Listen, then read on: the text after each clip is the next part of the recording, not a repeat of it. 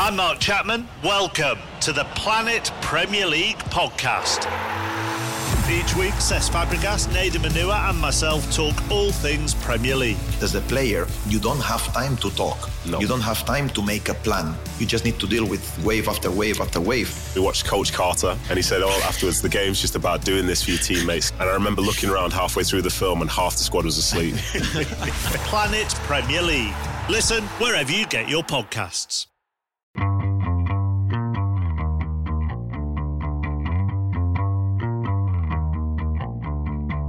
Hey, everybody, this is Richard Deitsch, and welcome to the Sports Media Podcast. My producer is Patrick Antonetti.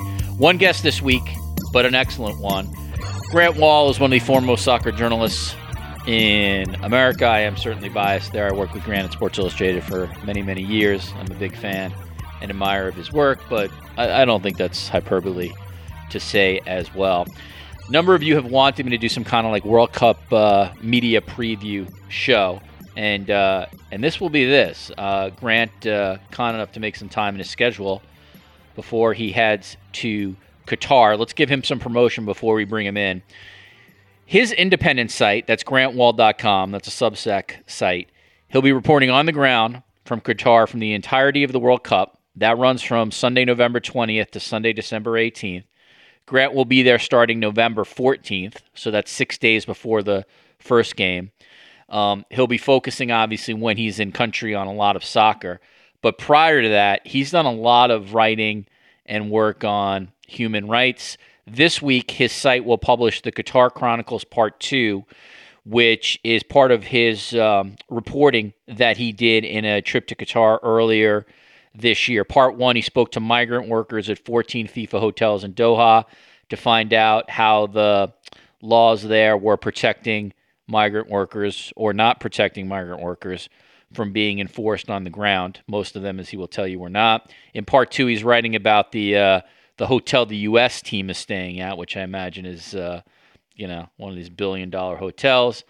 And probably, I imagine, without having seen this piece yet, sort of maybe the contrast of those two worlds, and then how U.S. soccer and what U.S. soccer will be doing on the ground. And with that long introdu- introduction, I am uh, pleased to be joined by Grant Wahl. Grant, welcome back to the Sports Media Podcast.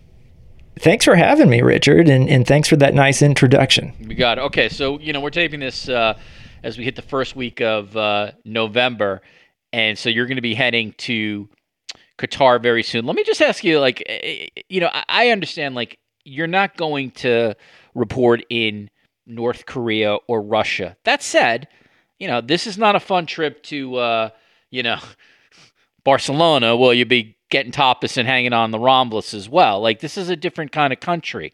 So what what are your I mean are you nervous? Are you excited? Is it a combination of both? What are you thinking about uh, uh you know as you're about uh, whatever it is 2 weeks away from traveling there? You know, it's a combination of all those things. You know, this is my 13th World Cup to cover, uh, eighth on the men's side. I've covered five women's. And so I have an idea of how World Cups work from a journalism perspective. I've also been to Qatar twice now, once for a magazine story in 2013 for Sports Illustrated, and once earlier this year for the stories I have coming out on my site. And the country has changed in those nine years.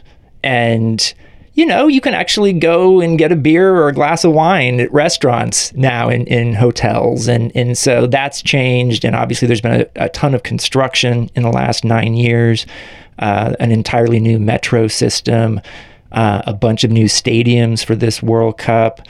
And so it's been really interesting for me to, to see that growth that Qatar has had and all the money they've spent. But a lot of the issues that we were concerned about when Qatar got the World Cup hosting rights in 2010 have continued to be issues. So that includes the treatment of migrant workers there, uh, whether those are construction workers, hotel workers, domestic workers. And yes, new laws were passed in Qatar in 2019 that gave more protection on paper to migrant workers there. But part of my reporting this year is has been to um, talk to workers and just go there and give them anonymity and get a sense from them about whether these laws and which ones are actually being followed on the ground. And, and what I found was uh, they told me that in many cases they aren't being followed. Some are, more often, like the new minimum wage, uh, which for a lot of people is progress, especially in that region, and yet it's still a dollar twenty-five an hour in the richest country in the world per capita. So um, there's a lot of that that's going on in my head because you know once the World Cup starts it's going to be about a ton of soccer. There's going to be four games a day. It's going to be wall to wall soccer. But in the months before this tournament, I wanted to. Um, to go and, and do this type of work on, on the human rights side of things and feel good about you know the work I've done and, and so that part's been interesting. But yeah, I mean like you're right, it's not North Korea. Um, and yet journalists have been detained in Qatar for doing journalism. I didn't publicize that I was going there earlier this year until I had left. Uh, I did get credentialed by FIFA, and I think uh, I should be allowed to, you know, do the journalism I want to do there once the World Cup starts. But I'm not hundred percent certain that it's going to be something that, uh, you know, I, I, won't get bothered for for something. I don't know, you know, and, and so I think there's some questions heading into the tournament. All right, so a couple things there. We will get to the soccer in this podcast. Uh, we'll go through the groups and do some soccer stuff because I'm obviously very interested in that. I, I, love watching the World Cup, as Grant knows. Um, what what is the situation? You know, one of the things, and again, I, am no expert on Qatar. One of the one of the things you read about though is the the lack of rights for LGBTQ there, and also it seems like women in many situations are essentially second class citizens, if that's even the right um, phrasing of that. What did you find with those two stories uh, when when you were reporting there? Yeah, there's a real concern about LGBTQ rights, real concern about women's rights uh, in Qatar, in addition to what we were talking about with migrant workers. So, uh, same sex relationships are illegal in Qatar. Uh, Qatar has said they're not going to arrest people for holding hands or wearing rainbow flags or carrying rainbow flags. Um, but at the same time, people I've talked to there say, as with, they really frown upon public displays of affection. And uh, that includes for hetero couples as well. But uh, if you are very much having public displays of affection and waving rainbow flags around and are what I'm told is like, you know, flamboyant, you might run the risk of being stopped by security forces or police there. And that's obviously a huge concern. Um, you know, U.S. fans are going to be attending. I do know U.S. soccer, I think, has been very well meaning about how they've approached their strategy in dealing with these things. And they're very specific, U.S. soccer, in saying, uh, we're preparing our players, our staff, our fans for three particular areas migrant workers, women's rights, LGBTQ rights, and U.S. soccer has been adamant about saying we're going to fly the rainbow flag at our night before parties because we want all of our fans to know that this is a safe space. Hmm. Interesting. Um, in terms of access, uh, Grant, uh, and not necessarily like access like in the city, because that's always uh, you know that's always sort of hard to figure out and probably will depend on when you're there. I i, I trust me i proclaim to not be any kind of like uh you know woodward and bernstein type when i was covering olympics particularly in china and stuff. But even i like when you're walking around you sort of had a feeling that like there were places that you could go and then if there were certain places you could go outside of the bubble like you know security was gonna i don't want to say fuck with you but they were gonna let you know you shouldn't be there. Um the access about the game though stuff is different to me and this is that's a whole other world. So do you have a sense yet in terms of like what kind of access you will receive as a world cup journalist when it comes to like where you're sitting?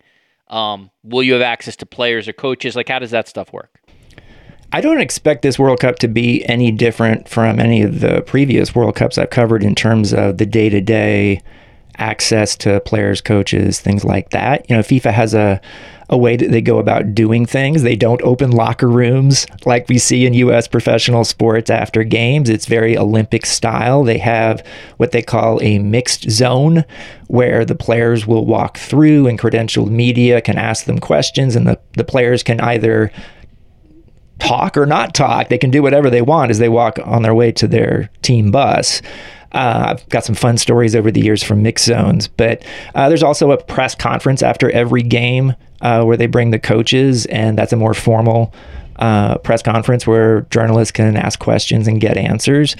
Uh, I think FIFA does a pretty good job organizing those things, uh, and I get what I need usually post game in those situations. And then I'll be covering the U.S. team every day as long as they're in the tournament, and they will have media at their training site and we'll do media every day and, and they run a good operation uh, so that you kind of know what to expect. So i expect it'll be very similar to previous world cups. Obviously it's been eight years since the last time the us men were in a world cup but uh, that process i'm not concerned about do you have any sense, uh, even anecdotally, just from being part of this world, like how much U.S. media will be covering this?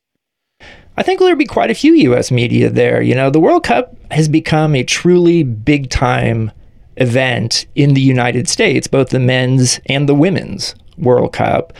And I think ESPN had a lot to do with that, with how when John Skipper was running ESPN, they really covered that in such a first class way. I think 2010 in South Africa, uh, all the great work done by Bob Ley and so many other people at ESPN, they devoted a ton of resources to it. And they did the same thing for 2014 in Brazil. Obviously, Fox Sports got the rights after that. And I think has, you know, like, uh, built on what ESPN has done. Uh, and obviously, there's Spanish language rights in the U.S. too, which Telemundo has. So, um, like, I think from a TV perspective, like, it's really cool what's happened to the World Cup in the United States uh, over the years because it's not the same as it was in, in 2002 or 2006. The yeah, I'm glad you brought that up because uh, I want I do want to ask you about the even though you won't be watching it because you'll be there the the the sort of the broadcast approach here the the um, the gold standard I think for a soccer broadcast, like how to cover a soccer tournament, is is ESPN in South Africa. It, it, hasn't been duplicated. I'm not sure will ever be duplicated. They they approach that on both a like a real journalistic, but also like informative information, as well as very uh, impressive sort of soccer centric broadcast. They were able to basically do everything from explaining South Africa's history. Uh, apartheid and everything else to like literally covering the tournament to giving as you said so many hours to soccer which had never been done before so fox has its approach and i think generally speaking any of us and i don't put myself in this i was sort of um, I wasn't optimistic, but I wasn't pessimistic. I sort of wanted to see what happened with Fox as a, as a soccer steward. And I, I, you know, I think that in terms of the game production and things like that, I, I think they have been a decent steward. I think they have covered uh, on the field um, really, really well. They, I think they invested in some good play-by-play and analysts. Um, the studio show that's always going to be subjective. Like, you know, I, I, would like Kate Abdo to be the head studio host. Fox. Fox has, I think, Rob Stone doing. No, no disrespect to Rob Stone, he's fine. But you know, we all get into this stuff. Like, you might like Alexi Lalas, somebody else might like Taylor Twellman. That that's all subjective things. I will say this, Grant and this is one I do want to get your comment on. And by the way, just for transparency's sake, Grant did used to work at Fox. Um, Correct. As part of uh, their group. They have made it very clear that they're not going to cover anything about Qatar in terms of outside of the stadium. Like they're literally going to be like, we're not we're not touching any of this. I guess maybe the one caveat would be like if there was some really horrific thing that happened in the pitch. I don't know how you could avoid it. Um, NBC proved at the Olympics this year that you can cover some of these issues, as they did with China and human rights, uh, as they did during the, even the opening ceremonies, by having two uh, academics basically on to explain to you like what all this stuff means in a geopolitical world. And the Chinese, as Bob Costas told me a couple weeks ago, like did not kick him out of the country. Like you know what I mean? Like it, like the world didn't end, the network didn't fold. They were able to do their job. So I, I really don't understand why Fox can't do the minimum, even though they've clearly said that they're not doing the minimum. I feel like it's a, a massive abdication of like minimal editorial responsibility. Like I'm not naive. I don't expect Fox to go in there and do some kind of investigative report. It's just not what they do. They're not doing that. Like I'm a realist here. But I don't think it's asking much, right? To just like one sort of at least give the American public like a small sense of what this country is about politically, and two, on the opposite side, don't promote this like this is like a free uh, trip to the Poconos and everybody's having fun and stuff. So again, I, I, know I just went long there, and people can scream at me for asking like a 15 minute question. It's not even a question; it's more just to sort of bring it up to you, Grant. Like, how do you see this? You're, you're I'm going to be watching this stuff here. You're not going to see this when you're in Qatar, but I will be actually. I've, oh, I've got a VP. I've got a VPN, okay, so, so I should be able to watch it. So yeah. again, like I just I I don't understand why you can't do the minimum here. Like that doesn't seem like a lot to ask. I'm, you know, no one's asking for Frontline or 60 Minutes, just the minimum. I, I, should put things in perspective. Full disclosure, as you mentioned, I did work for Fox from 2012 to 2019, including a few World Cups, men's and women's. Um, I feel like I, I, chose to not extend my contract with them in 2019, so that was my call, not theirs.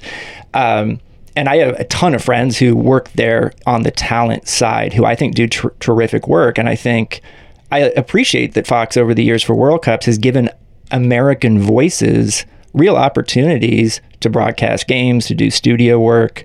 Uh, I think there's a lot of talented people in the United States, and you may disagree with me on this, but uh, I don't think you need to hire a ton of uh, people from other countries. No, no, I totally agree. I mean, I, I, didn't mean okay. I was just going to say, but like, I, I, think one of the things that Fox has done phenomenally, and I'll tip my hat to whoever I should tip my hat to. I don't know if it's David Neal or others, but like, they have uh, they have been phenomenal when it comes to like giving American voices, particularly in the Women's World Cup, and like really mm-hmm. pushing like um, women to the forefront there to get some really high level analysts on there. Um, and so I'm with you. Yeah, I don't think you you don't need a you don't got to bring Andy Cohen and Gary Lineker to have a great broadcast. I mean, by the way, no offense to Fox, but they did once bring Piers Morgan and Grant. But you know what I'm saying.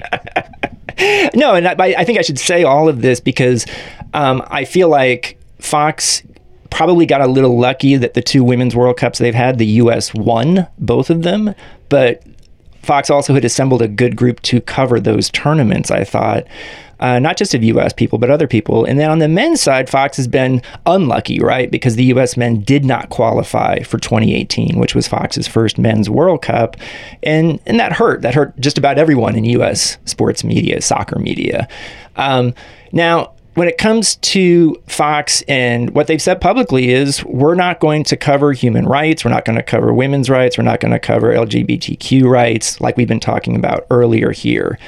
And that's where I have an issue because that is a choice they're making that other rights holders are not making in the world. That you're correct, NBC did not make that choice uh, in the China Olympics. Mike Tirico was very clear from the very start of that, talking about uh, the U.S. government saying that uh, China committed genocide against its Uyghur population, explaining why there was a diplomatic boycott. Uh, Telemundo, by the way, covering this World Cup in Spanish in the U.S., is an NBC company, and they've said they will approach Qatar the way NBC did with the China Olympics. So that also is different than the approach Fox has said they're going to take. And I, I guess I just wish that Fox would be open about the situation here. They've got a massive sponsorship deal with Qatar Airways. Correct. For this World Cup. You're going to see a lot of Qatar Airways ads during this World Cup on Fox. And Qatar Airways is the Qatar government. So there's millions of dollars on the line for Fox with that relationship with Qatar Airways. And so not only, it's not just that Fox will not be addressing the human rights issues, it's that Fox is also going to be, it looks like, because I've seen some of the stuff they've already put out there, that it looks like they're going to be doing almost like they're, tourism they're, infomercials. Yeah, they're a PR arm of the tourism industry. You agree? You know, so you're going to see. Yeah. They're gonna see. You're gonna see dune buggy rides in the desert. You're gonna see camel racing. You're going to see falconry. All these things that make Qatar look like a great place to visit and do tourism in, and you're obviously not going to see anything with migrant workers uh, or LGBTQ people in the country or women uh, who are dealing with issues uh, in a very patriarchal society. So um, that to me is a really important thing. And so I have no problem saying publicly about a really important thing that decisions made at the highest levels of Fox are not good, I don't think. Um, and so I appreciate you bringing that up. Um, and we'll see how they cover uh, this World Cup. Um, and uh, I will be able to watch it on on thanks to my VPN connection. Maybe, maybe. I'll maybe I'll uh, I, I might actually I didn't realize that, but now maybe I'll just uh, Patrick Antonetti and I will reach out to you during the middle of the World Cup and we can uh, yeah. we can sort of see how they're doing. Again, like by the way, Grant, you'll appreciate this. On October fourth, I emailed Fox. Um, asking for David Neal one on one. He's the head of uh, Fox's soccer coverage. They did say yes. Uh, I have not followed up, so this is probably on me. But it we are we are closing in as we're getting closer to World Cup. Let's see if that they know I'm going to ask about this. And by the way, I'm not saying like, oh, look at you, Johnny journalism. It's not even that. It's just like it's literally like a a thing that I think you have to ask an executive in um, in in this situation. And like you, Grant, I'm like again, no one is asking them to be frontline PBS or anything else. It's just the minimal. And I that's where Actually, that's by where the don't way. I, I, I slightly disagree with you on that. I, I, I think they I'm could just do a real. They could, but they're not. I mean, I'm a realist, Grant. You think Fox Sports is going to do some kind of in-depth journalism on Qatar? Come on. I, actually, you know what happened in 2015? If you remember this, right before the Women's World Cup, that was when the big U.S. governmental sting and arrest took place of all the FIFA officials in Zurich. And Fox asked me, because I was working for Fox, to do a report because Sepp Blatter resigned. And all this happened right before the start of that Women's World Cup. And so they actually had me do a story that I thought was a good story. So they've been willing, they basically felt like they couldn't ignore the elephant in the room at that point. So they're capable of it. Um, I mean, I they- my, my counter to that is if you can't do Sepp Blatter, then maybe you just have to. I mean, come on. Then you got to just really, you got to close up shop. But there's some amazing journalists at I- Fox hun- Sports, great like Tom. Rinaldi. Oh, for um, sure. And- and Amazing others. producers behind the scenes nobody's ever heard of. Yeah. Yeah, well, I'm with you on that. Okay. Anyway, thank you for answering that. Um, all right. Before we get into some of the soccer stuff, so let me go down. You know, you brought this up, so let's go down the uh, let's go down some of the personality uh, announcers here. I'm with you. I think they have a very good play-by-play match analyst crew, in order in terms of like sort of number one and going down. John Strong, Stu Holden. That's Terrific. lead crew. They'll be doing the final. I assume they'll also do all the U.S. games. JP Della Cameron, Cobi Jones. Uh, Terrific. yeah, JP obviously, you know, was there. It feels like at the beginning of all this U.S. stuff. So I'm glad to see that he's still getting uh, some run. Derek Ray, who I really, really love, and Aly Wagner, who Fox is super Phenomenal. high on. That's an excellent team, right? Yeah. Ian Darke. What can you say about Ian Darke? Yeah. Phenomenal. Landon Donovan, who I actually Yeah. think is a pretty good analyst. I know you know Landon Donovan forever, Yeah. right? Um, Jackie Oatley and Warren Barton. So there's your. That's a pretty. If that's your group of five, I'm with you. I think that's a very strong group. I think it is. And Jackie Oatley's an amazing hire. I've known her for a long time. agreed. she has set the standard and done really groundbreaking stuff uh, for women calling soccer games in England. And now she's going to be part of this World Cup outfit. Next, your boy Lalas. I know you can't say anything bad about him, so let's just move on quick. He's great. Yeah. Great teammate. Yeah, Carli Lloyd. Uh, I, it's a little too early for me to say. Like, um, I think the more reps she gets, uh, it seems like she'll get better. I, I do understand that hire. Obviously, she's an incredible player, and she historically, right? I mean, you covered her. Was pretty honest. So the question is, Yeah. can that translate into good television? I guess that's one we'll see. Chad Johnson. What do you think of that hire? Um, it reminds me a little bit of Steve Nash being hired by Turner to do Champions League. Uh, I'm open minded on this one, but we'll have to wait and see. He's going to be on that nightly show with uh, Kate Abdo and Maurice Edu, and, and they're both terrific. Yeah, I, yeah, I love uh, both those guys. Clint Dempsey. I think Clint Dempsey's a pretty good studio analyst. Yeah, from what I've He's seen. really broken out on, on CBS this year, and fans love him. Um, and so I think it's it's been good to see him sort of get familiar with this aspect of the job because Clint Dempsey had basically hidden out in retirement in North Carolina for a long time with his kids and his still growing family. And it was neat when CBS hired him and sort of brought him back. And, um, you know, there's always this discussion too because they've hired Landon Donovan to do games with Ian Darke. You know, which is the better U.S. player in the history of the U.S. men's national team, Right. Dempsey or Donovan? I hope they get Dempsey and Donovan doing some stuff together Yeah, because I think think that would be pretty fun in the studio. I, I'm not. I'm. I'm probably going to mispronounce this, but how do you pronounce E N I O L A Aluko? Eniola. Eniola Aluko. I. I. Um. That's one I don't have anything on. Do you? I'm, I worked with Annie during the 2019 Women's World Cup, former England international. She has been serving as Angel City's uh, sporting director, uh, that very successful team so far, at least Yeah. off the field, uh, in the NWSL. And she does a lot of TV work in England.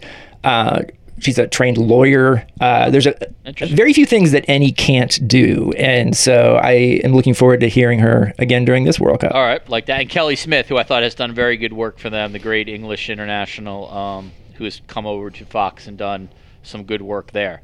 So that's a, you know, that's an int. I mean, you know, understanding that Grant's Grant thinks uh, Alexi is the Jordan of his genre. Um, Let's, I should even putting words in my mouth. I know. I would say just- this. I think I just hope Alexi Alexi hears this and gets mad. That's my only goal. a, a lot of people um, find have- Alexi to be Yeah, a- a polarizing figure. well, he is. That's not a lot. and of, but mean, that's that's the that's what he's trying to be, Yes. and he is a character on He's television. a, do you agree that he is? And by the way, I personally, I my all my interactions with Alexi Lalas, I have really enjoyed. Uh, I disagree with him on a lot of stuff, but personally, I've Which is what he wants. yeah. Do you not agree that he is in many ways a professional wrestling heel on television? It, it- yes, and I think he strives for that at times. And I think Rob Stone, who's also a huge wrestling fan, likes to egg him on. I think over the years, Alexi probably himself wishes that he had there had been more of a somebody on studios to come back at him hard, because I think he's wanted that, and that's. Uh, something that hasn't totally happened. Stu Holden has occasionally uh, with Alexi, but I think that's one issue when you get some of these international studios where you have people from former players from different countries.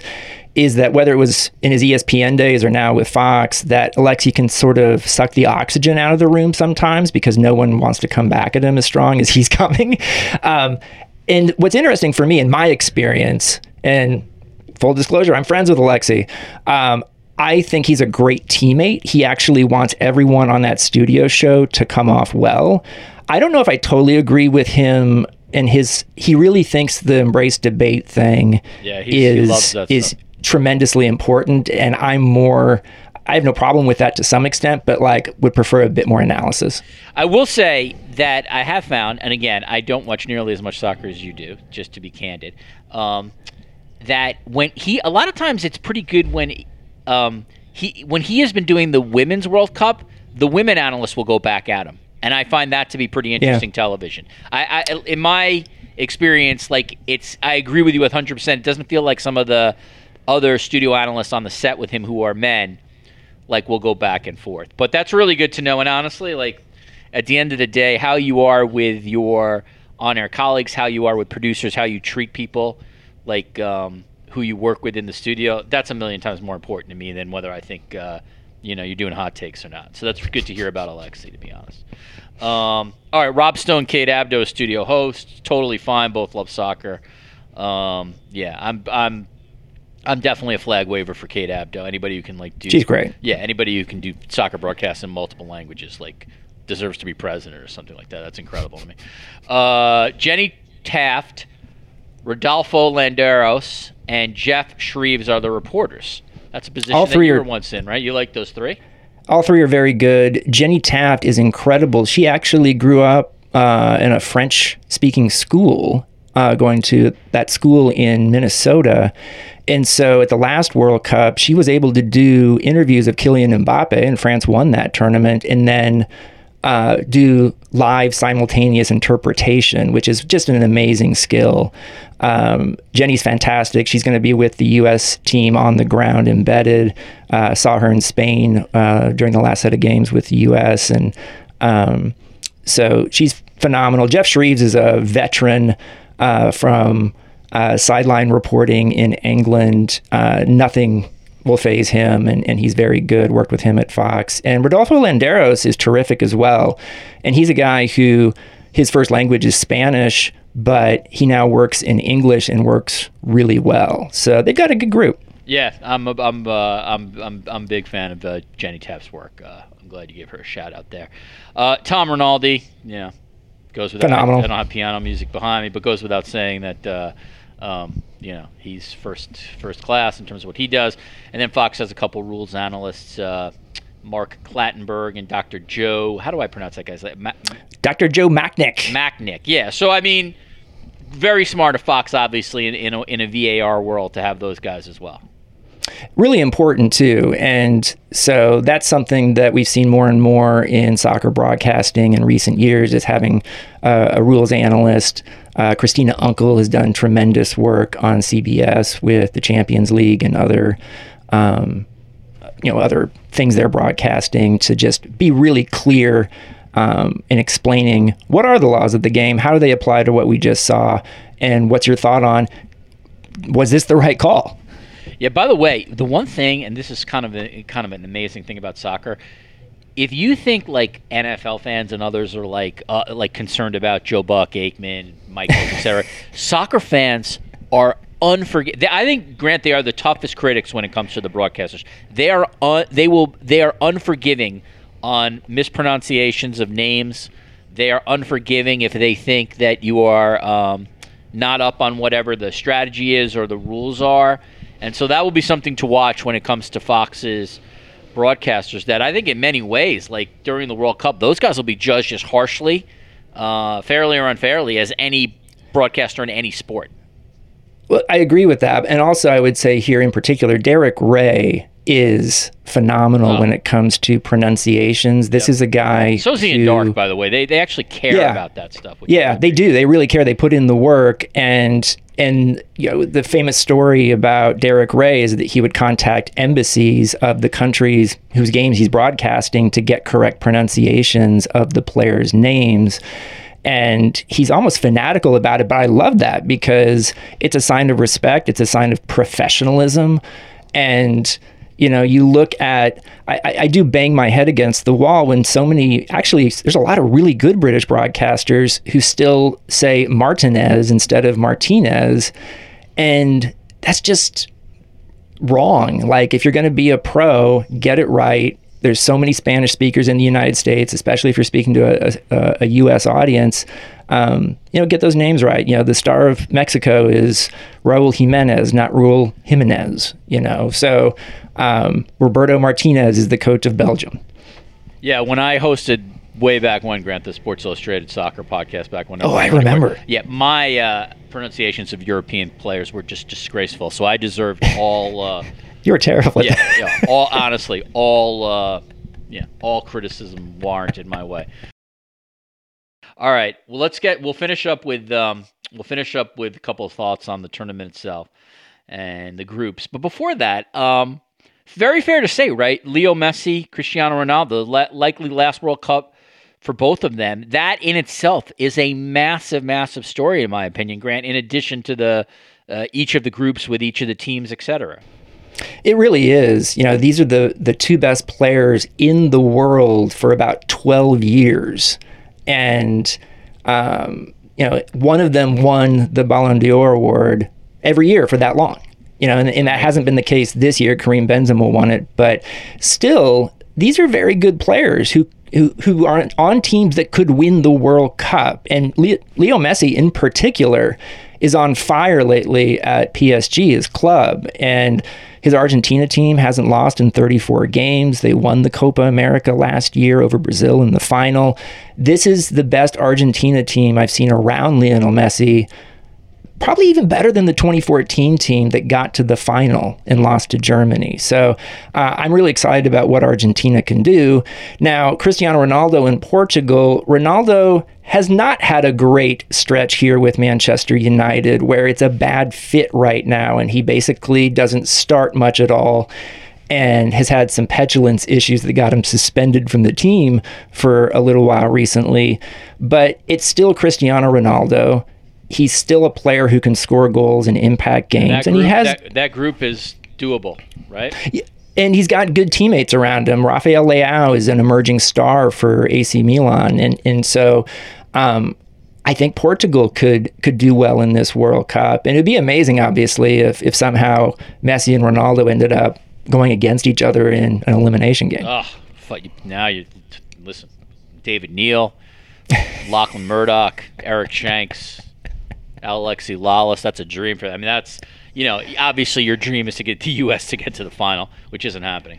But like otherwise, you know, those are the kind of matchups you're looking for, which you know you could you're you're deep into the millions with that stuff. All right, Group A: Qatar, Ecuador, Senegal, Netherlands. Um, you know, interesting teams. Uh, I feel like people in the U.S. like have a bit of a fondness for the Netherlands. Dutch play interesting soccer. Uh, what's your quick thoughts about that group? I really like this Dutch team and their coach, Louis van Gaal. Uh, he was the coach in 2014 when they got to the semifinals. Um, just a character of the game. Love it when he gives press conferences.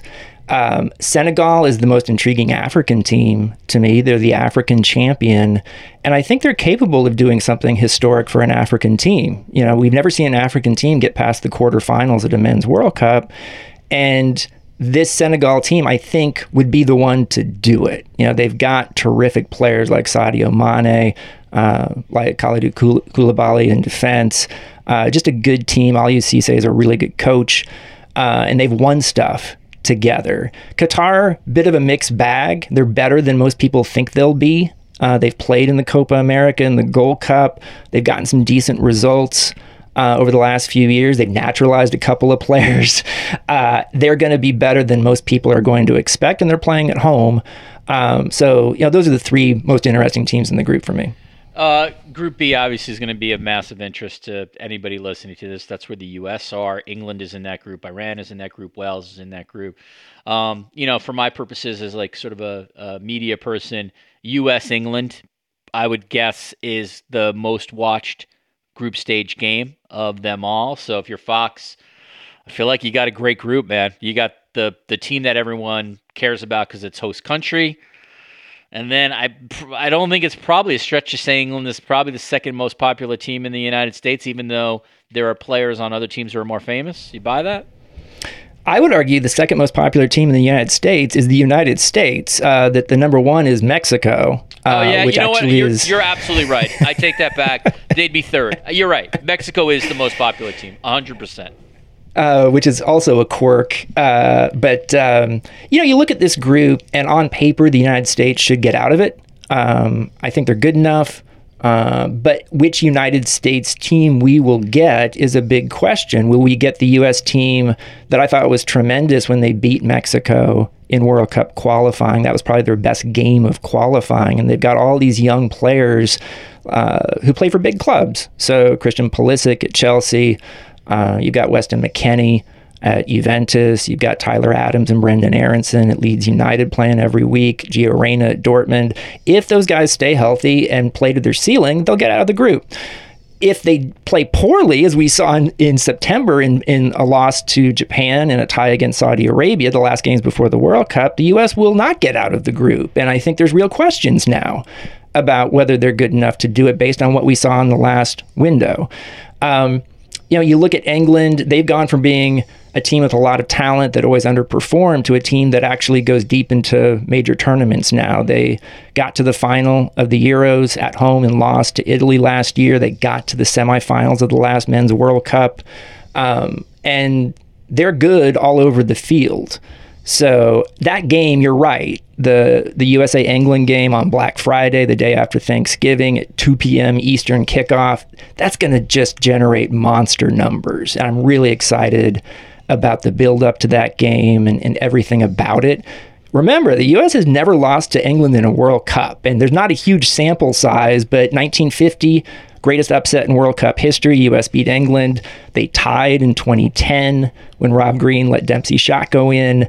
And uh, even on the women's side, U.S. has never lost to England in a World Cup, by the way. So um, there's a lot there, and the, the, countries have a real tie in soccer terms. So I'm, I'm really excited for that. And then the opening game for the U.S. against Wales, that's not an easy team. They've gotten to the World Cup, and you know we'll see if Gareth Bale's fully healthy. He hasn't been lately for LAFC, but they've got other good players and they've gotten experience in the Euros and done well in the Euros at times. So, uh, not a gimme.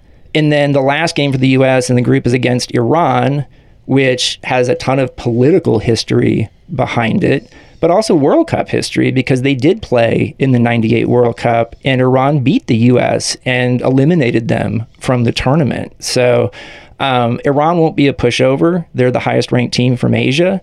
So, on paper, it's a tough group. On paper, the U.S. should get out, but I'm not sure that they will.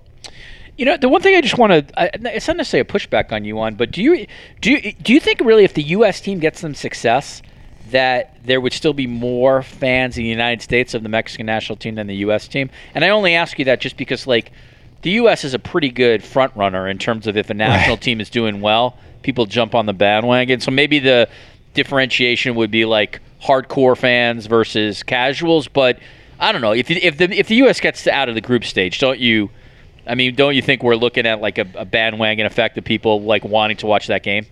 I think that's true. So, you know, if you remember in the Brazil World Cup, there were some TV friendly times on the US men's games, and we saw audiences into the 20 millions. Um, and so, yes, I think those audiences would be higher than what we'll see in the US for Mexico. But to do that, you need to add up the Spanish language audience and yeah, the English language audience. Understood. But um, but still, when you talk about the bandwagon fans and the possibility, I've had people ask me, well, what if the U.S. men got to the World Cup final? How big would that TV audience would it be? Would it be bigger than the Super Bowl, for example? And you know what? It might be. Um, you know, I don't think like I don't think it would be, but it's a great conversation. Like I, I, think I've even had this with you before. I should probably do a column on it. I think um, I don't think 80 million is out of the question, uh, but I do wonder if it could ever get to the 100 million mark. So many things would, you know, it had the time of the, the timing. Of, it would be the time of the game would be a factor, yeah. and some other stuff. You'd have to have a massive marketing buildup, but uh, but it would be.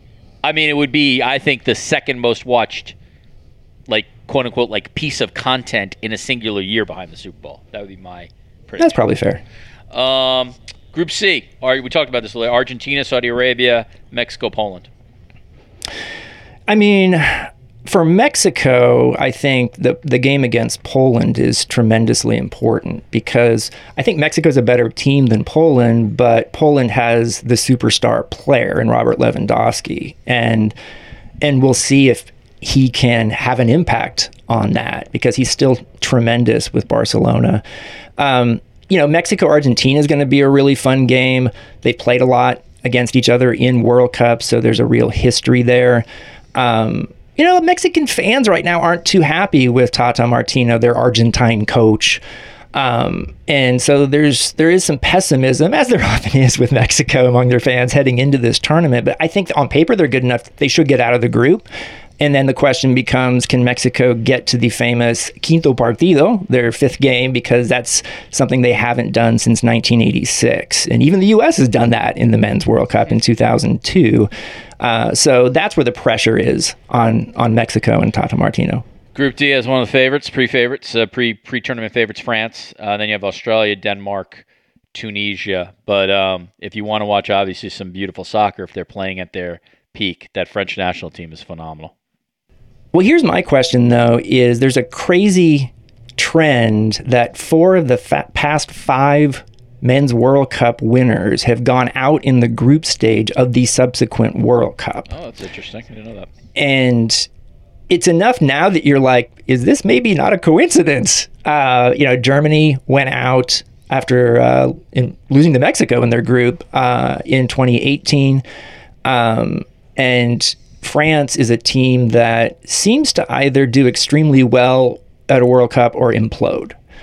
And there's certainly some reasons for concern with France, even though I think this is a fairly easy group, uh, should be for them, where Paul Pogba's not going to be available, N'Golo Kante is not going to be available. They are tremendously deep, so they'll be able to fill in to a large extent. Um, but Kylian Mbappe, uh, has had some issues with Pogba, who, if he's not there, I guess maybe that actually helps a little bit. Uh, France is probably the most talented team in the tournament overall, but I don't know if they're going to win it. And if, if history holds, they may not get out of the group. I think Denmark is a phenomenal team that's underrated a bit when you look at they don't have any superstars. They have a great story in Christian Eriksen. Uh, just the fact that he's alive and still playing after uh, he went into cardiac arrest on the field during the Euros. Um, you know, he's playing well for Manchester United, but their team is terrific. Um, and then, you know, Australia is always a bit of a wild card. Uh, if you're asking me, do I think France will buck the trend and be a, a, defending champion to get out of the group? Yeah, I think they probably will. I, I don't know if they're going to win it, though. I think that would just be awfully tough to do two in a row. Um, Spain, Costa Rica, Germany, and Japan in Group E. Really interesting group. Um, and I compare I mean, Spain and Germany are obviously champions from 2010 and 2014, um, and maybe don't have the best teams they've had, but not far from the top, and, and they're just always stacked. Uh, you know, Spain did get to the semis of the Euros, and Germany's playing better again. Uh, these days under Hansi Flick. But Japan's a fascinating team to me. I, I, compare them to the U.S. men a little bit because Japan has sort of, like the U.S., risen uh, in their stature in the sport from like the 1990s to today. And so they're a team that, like the U.S., on paper, you you think they've got a good shot to get out of the group at World Cups, like they did in 2018, and they gave Belgium a great game before they ended up losing it in the elimination rounds. But Japan's got a tough group here, obviously, with Spain and Germany, and only the top two teams in the group will advance. So I think that's going to be tough for them. Uh, all right, as we roll here, Group F, uh, Canada. Absolutely fascinated to see how they do. Belgium, Morocco, Croatia. That's uh, between. Um, that's a pretty interesting group, tight group. I could see a number of scenarios how that might play. I mean, for me, Canada was the best story in all of World Cup qualifying globally. Here's a country that hasn't been to the World Cup in the men's side since 1986. They Canada won this region's qualifying tournament, which that's 14 games of tremendous importance, including four games for Canada against the US and Mexico, the traditional heavyweights. Canada did not lose any of those games. They got one win each against the US and Mexico and got ties down in uh, the U.S. and Mexico. So tremendous talent. I, and Alphonso Davies obviously plays for Bayern Munich, but Jonathan David is one of the emerging uh, goal scorers in world soccer.